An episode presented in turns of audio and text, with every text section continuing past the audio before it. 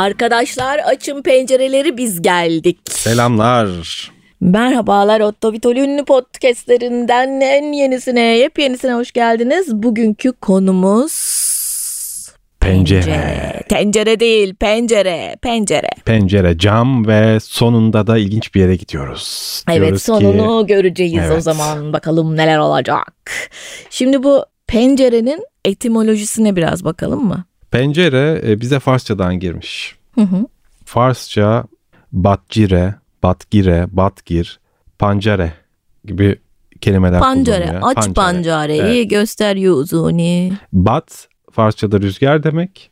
Gir de tutan, tutma anlamına geliyor. Yani Rüzgarı. Batgire rüzgarı tutan anlamına geliyor. Rüzgarı tutan bir şey. Evet. Ve ilk pencerelerin hiçbirinde cam elbette yok. Ee, binalarda, yapılarda deliklerden ibaret ve kepenk gibi şeylerle kapatılıyor. Evet. E, Yani bu e, bildiğimiz cam hikayesi yok değil mi? Sonuçta e, sadece bir hava girsin diye Tabii, o da- yapılan bir değil. Bir de fönetr, fenestra e, Latin dillerindeki bu kelime var. Bu da enteresan bir şeyi var, açıklaması var. Kanatlı böceklerin bir kısmının kanatların üstünde böyle transparan bölümler varmış. Bunlara fenestra deniyormuş. Ve yapılardaki açık kısımlar yani pencerelerde isimlerini buradan almış olabilir deniyor. Evet, büyük olasılıkla bu cam takıldıktan sonraki döneme ait gelişmiş bir kelime olabilir. Hı hı. Güzel bir benzetme Evet, evet. aslına bakarsan değil mi? Böceklerin kanatlarındaki transparan Evet, evet. bölümler. Güzel. Evet, evet. Bir de window var tabii. Tabii o da aynı. Window'da e, İskandinav dillerinden gelen bir şey. İngilizceye geçmiş. İskandinav soğuk ülkelerinde, kuzey ülkelerinde pencere genelde yok. Sadece evden dumanı, gübreyi, kötü havayı tahliye etmek için kullanılan duvarlarda küçük delikler var. Bu deliklere de wind auga deniyor. Yani wind eye olarak İngilizceye geçmiş.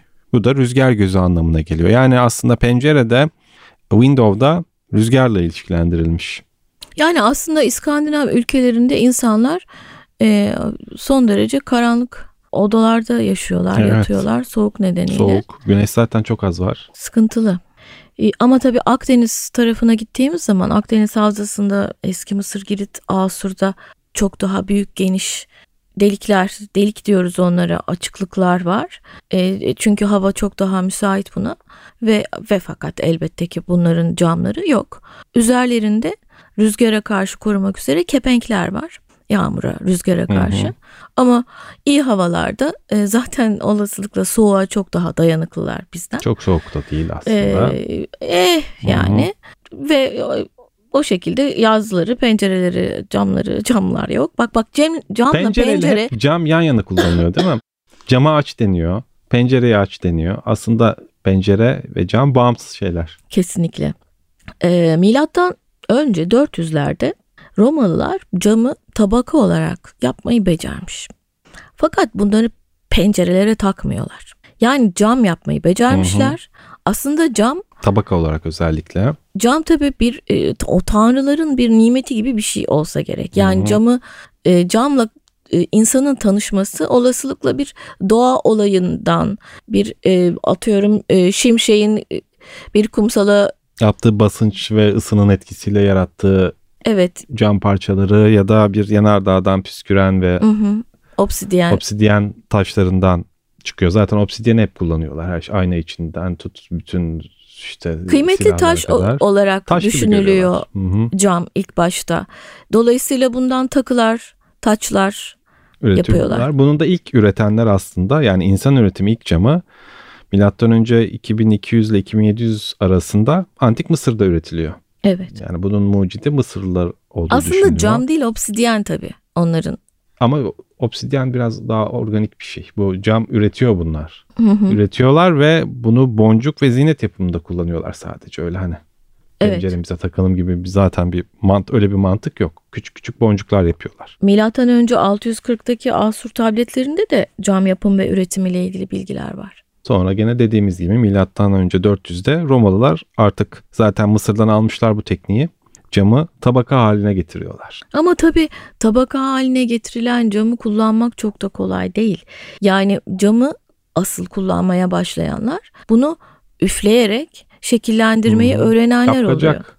Bu, bu da tabii ki her zaman karşımıza çıkan en şahane grup Fenikeliler tarafından keşfediliyor değil mi? Evet, Milattan Üfleme önce tekniği. 100 tarihinde Evet. cam üflemeyi keşfediyorlar ve bundan sonra cam bardaklar, işte çanaklar vesaireler yapılıyor. Ya tabii şimdi böyle biz hani tarihlerini verirken bazen yüzer yüzer atlıyoruz. Bazen zaman zaman biner biner atlıyoruz. Bir şeyin gelişmesi böyle fırt diye olmuyor. Her şey çok uzun yıllar alarak E, tabii. bir şekle dönüşüyor. Zaten yıl yıl hani 50 yıl, 100 yıl, 100 yıl anlatmaya kalksak bile herhalde bir podcast bir konuda 5-6 saat sürer. Evet. Ee, onun için böyle hani ana başlıklarını söylüyoruz. Sonuçta bir şeyleri yapmak için, üretmek için, keşfetmek için insan gerçekten çok uzun yıllar emek harcıyor. Neyse yani burada Gene bir atlayalım bir 200 yıl. Hmm, Milattan önce 100 dedik. Milattan sonra 100'e gelelim. tamam. Ee, burada da işte Romalılar pencerelerine cam takmaya başlıyor. Pencereler camlandı. evet pencere camlandı ama e, tabii her önüne gelen penceresine cam takamıyor. E, cam pahalı ve zor işlenen bir malzeme olduğu için e, küçük tefek daha hani zenginlerin, soyluların evlerinde cam görüyoruz. Görebiliyormuşuz. E, sonra yine biraz uz- uzağa gidelim, atlayalım, orta çağa gidelim. Orta çağ denilince aklımıza gelen muazzam katedraller ve elbette ki onların vitrayları değil mi? Evet. Aşağı yukarı bin, binli yıllarda zaten Almanya'nın Augsburg Katedrali'nde bir akım başlıyor işte bir vitray tekniği. Cam ile sanatı birleştiriyorlar. Hem de inşa tekniğini birleştiriyorlar ve vitray yapmaya başlıyorlar. Artık bu zamandan sonra kilisede güçlenmeye ve zenginleşmeye başladıkça özellikle dini yapılarda vitray tekniği çok kullanılıyor camla beraber. Ya tabii aslında dini yapılar çok büyük, haşmetli ve onlara e, çok büyük pencereler, camlar gerekiyor ve bunlara bütün cam koymanın imkanı da yok. Olasılıkla küçük küçük camları birleştirerek başlangıçta yapılan bu çalışma e, kiliselerde o renklendirilen camlarla içeriye ışığın e, o hüzmelerle girişindeki uhrevi e, görüntüyü de sağlayarak e, gerçekten bir moda oluşturuyor değil mi? Hem estetik aslında hem koruyucu bir şey. Ve dediğin gibi de aslında çok uhrevi. O ışıkla beraber giren o renkli vitrayların yansıması Çok gerçekten başarılı. evet insanları çok etkiliyordur. eminim. Yani büyük katedrallerden küçücük kiliselere kadar e, her yerde her e, di- dini yapıda bu vitraylar kullanılmaya Evet, başlıyor. yani düşün Almanya'nın 1100 yılında yaşayan bir köylüsün. Büyük bir şehre gelmişsin Almanya'nın ve bu katedrale giriyorsun. Çok etkileyici Yani gerçekten. ne, nasıl etkilenirsin? Senin yüzlerce mislin boyutunda köyündeki kilisenin belki 10 katı büyüklüğünde bir katedral ve işte vitraylar içeri giriyorsun inanılmaz bir ışık var. Yani Evet. kilisenin gücünü göstermesi açısından bir kere çok etkileyici Kesinlikle. o dönem için. Ee, sonra Oytun yine biraz atlayalım. 17. yüzyıl Bayağı bir atlayalım gidelim. Burada e, Fransız Luca de Neon var. Kendisi düz camı üretmeyi beceren bir arkadaşımız. Yani bu şöyle ki artık çok daha kolaylıkla e, pencerelere monte edilebilecek. bugünküne çok benziyor. Bugünküne benzeyen temiz Hı hı. saydam camı üretiyor. Tabii bugünküne benziyor derken mesela biz çocukluğumuzdaki camlarla bugünkü camlar da çok farklı. Tabii eski hava kabarcıkları Evet olurdu eski hava eskiden. kabarcıkları olurdu işte böyle dümdüz olmazdı camlar. Şimdi bugün tabii üretilen camlar tamamen fabrikasyon olduğu için mükemmel Ben o içinde hava kabarcıkları olan camlara bayılırım. çok. Hala çıkar bazı bir yere gittiğinde görürsün. Mesela hı. bazı köy evlerinde ya da bazı evlerde unutulmuş bir köşesinde kalmıştır o camlar. Kesinlikle. İnanılmaz güzeldir. Bu e, Fransız Luca de Neon e, hiç tarih atlamadan söyleyelim hemen arkasında ayna yapıyor. Yani camı sırlıyor. Camı sırlamayı öğreniyor. Hani ayna daha önceden ayna yok muydu hayatımızda? Elbette ki vardı ama böyle sırlanan ayna e, bin- 1688'den sonra ortaya çıkıyor. Ve tabii bayağı popüler oluyor bu ayna mevzu da. Tabii, bir onda- ayna mevzunu konuşuruz yani. Evet uzun aynayı da kon- ayna bu arada hani bizim Peruk'ta da e, anlattığımız Louis de e, aynanın önünden kalkmıyordu işte. E tabii bu ayna Aslında beş, eş zamanlı bir sırlanan aynayla bizim Louis'nin dönemi de aslında yavaş yavaş zaman. gidiyor evet. Bir de ilginç bir olay var. Demin de vergilerden konuştuk ya. Aha, pudra vergisi evet. dedik Peruk'ta. E, burada da pencere vergisi çıkıyor. Evet. Bu da çok ilginç. Fransa ve özellikle Büyük Britanya'da, İngiltere'de 18 ve 19. yüzyılda devlet düşünüyor, düşünüyor. Biz ne yapsak, nasıl daha para kazansak? Ya şu ev sahiplerinden evdeki pencere sayısı oranında vergi alalım diyorlar. Allah Allah diyor insanlar. Ne, ne, ne alaka? Çok gerçekten. Ve de bunu uyguluyorlar. İlk kez 3. William tarafından uygulanıyor kral. Ve şöyle bir şey diyor. Ev eğer evinde 6 pencereden daha fazla pencere varsa vergi vereceksin kardeşim deniyor. Okey. Soylu olsan da köylü olsan da fark etmez. Evin 1000 pound da olsa 10 pound da olsa fark etmez. Vergi vereceği miktar aynı Pencere diyorlar. vergisi. Pencere vergisi sene 1696. Bak şu Allah'ın işine. Bu yüzden ne oluyor?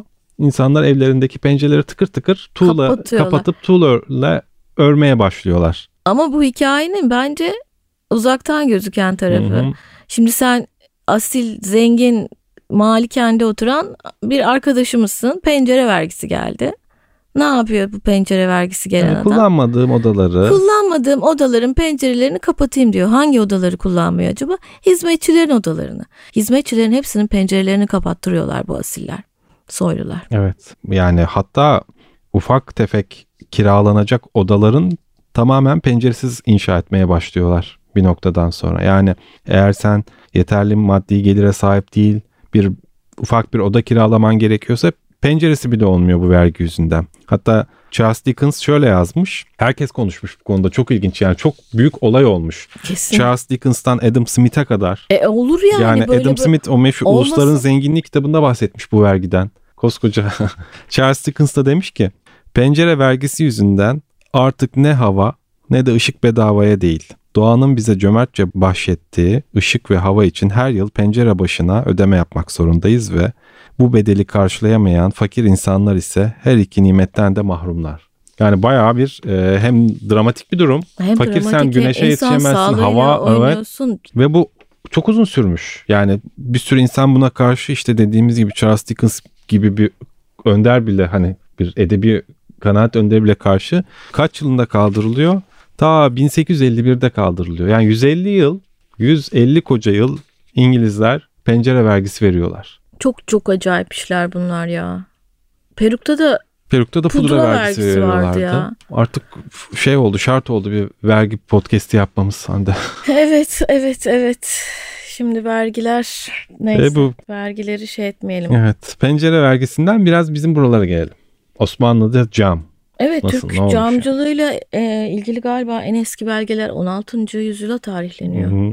Bu Süleymaniye Camisi ve külliyesinin yapılışı esnasında muhasebe defterlerinde e, cam üretimi ve cam ustalarıyla ilgili kayıtlar var. Bu deftere göre çok tuhaf ve ilginç bir sayı. Cam işinde 1436 işçi çalışmış. Çok ilginç değil mi? Tam bir rakam var. Hem e, öyle evet hakikaten Hı hı. öyle.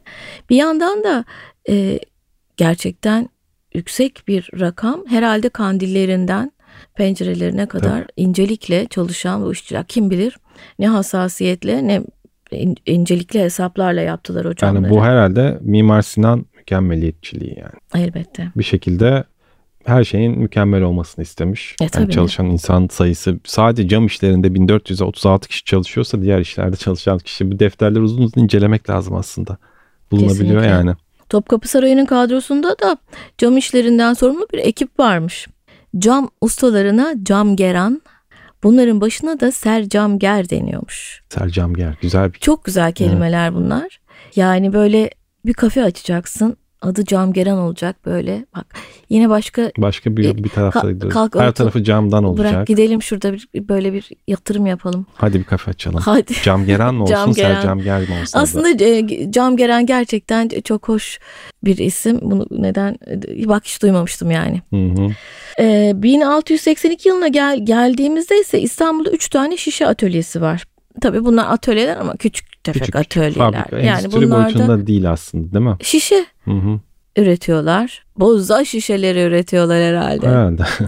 Ve su şişeleri olabilir. Evet. Taşdelen'den Evet, gelen evet. sular vesaire bilmiyorum ama Endüstriyel boyuttaki cam fabrikaları ise 1789-1807 arası e, hüküm süren 3. Selim döneminde ortaya çıkıyor. Açıyor, açılıyor. E, üçüncü Selim'i zaten hep takdir ederiz. Kendisi İlginç son bir derece adamdır, incelikli, zarif bir Müzisyen. beyefendi. Bir çok konuda yeniliğe adım atmış. E, değerli bir padişahımız kendisi. Mevlevi kendisi aynı zamanda. Evet. Galata Mevlevihanesi'nde e, Şeyh Galip'le mesela takılıyorlar. Hmm. Bayağı sohbetleri var. Ve yine Galata Mevlevihanesi'nden Mevlevi Mehmet Dede isimli bir kişiyi İtalya'ya gönderiyor. Vay Mehmet dedeyi İtalya'ya gönderiyor? Çünkü cam sanatı en ileri olduğu yer İtalya özellikle Murano adası. Murano evet. Murano adası Hala böyle öyle. hala öyle. Oraya gönderiyor ve Mehmet Dede'ye cam sanatını öğrenme görevini veriyor. Acaba bizim bu Mehmet dede İtalya'ya nasıl gitti? Valizine neler koydu? Orada nasıl karşılandı? Sandukasına koymuş. Hemen sandukasına. Acaba ona ilk buongiorno dediklerinde nasıl cevap verdi? İtalyanca öğrendi mi? Kaç kişilik bir ekiple gitti? Evet. Nasıl bir eğitim aldı? Çok görmek isterdim. Çok. Keşke böyle hatıratı olsa, o dönem bir şeyler yazmış olsa. Belki de vardır bilmiyorum. Belki bizim haberimiz yoktur. Zamanında yazmıştır. Yani Hatıratını hiç yani. karşımıza Hı hı. çıkmadı böyle bir şey. Ama çok hoş. Tabii bu 3. Selim'in de vizyoner Çok. olmasıyla çok Hı hı. alakalı bir şey. E, Mehmet de dönmüş tabii. Öğrenip işi. E, tabii. Ondan sonra Görevini. Beykoz tarafına gitmiş. Burada e, bir fabrika açmış, üretimhane açmış ve burada Beykoz işi denilen camlar üretilmeye başlanmış. Bugüne kadar gelen o efsanevi Beykoz işlerinin Evet. başlangıcı aslında. Yani her şeyin aslında başlangıcı bizim 3. Selim ve Mehmet Dede. Sonra 1848'e gelelim. Sultan Abdülmecit'in emriyle Beykoz Paşabahçe cam atölyeleri kurulmaya başlanmış. Yavaş yavaş artık bu Mehmet Dede'den sonra da bu Abdülmecit'le beraber büyüyor artık Paşabahçe. Sonra 84'e geldiğimizde Sol e, Modiano isimli bir girişimci var. Sultan'dan aldığı özel izinle Paşabahçe'de Fabrika Vetramini di Konstantinoplu kuruyor.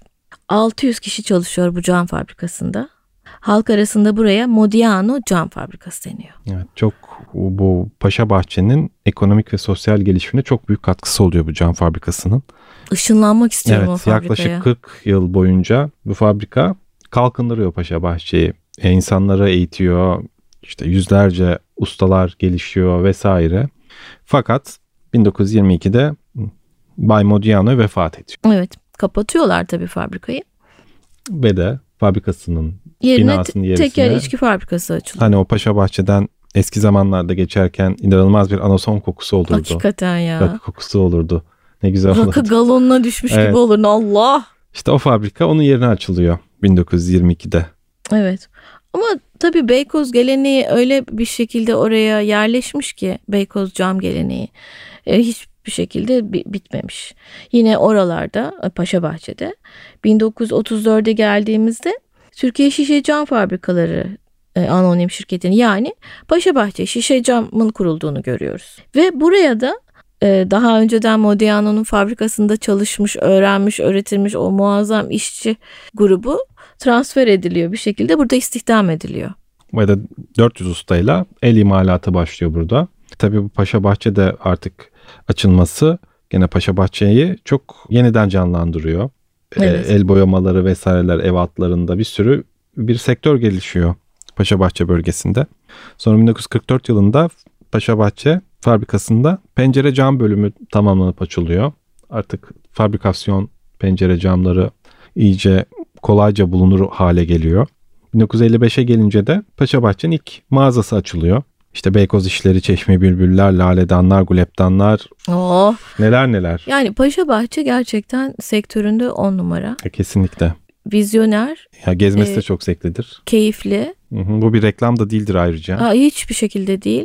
Valla en çok gezmeyi sevdiğim e, dükkanlardan biridir. Hakikaten Yeni ne gelmiş diye bile girer insan. çok Denk geldiğinde incelikle Paşabahçe ne üretmişler diye. çalışan şahane bir firma. Ee, şeyi unutmayalım Oytun. Ha, Was ist das? was ist das? Was ist das Oytun? Was ist das? Almancamız yok bu arada. Bilmiyorum güzel aksanımız da yoktur o yüzden. ikimiz de Almanca bilmiyoruz. Evet. Bir de bu was ist das meselesi var. Pencereye girmişken bu, was bu ist Was ist das? das gerçekten dünyanın en saçma sopsap şeyi yani. Çok yani hani was ist das bu nedir demek Almanca ve Evet. bu sorunun pencerelerin üzerindeki bu açılır kapanır kanadın adı olması da Hani benim çocukluğumdan beri çok ilgimi çeker. Kesinlikle. Neden, neden, neden diye. Neden? Vasistas, vasistas. Ama işin ilginci bu bize ait bir şey değil. Evet. E, Fransızcaya da aynı zamanda girmiş. Bu kelime hatta ya 1776 yılında bir e, edebi eserde bile geçmiş vasistas kelimesi. Fransızca değil mi? Fransızca Hı hı. eserde yani.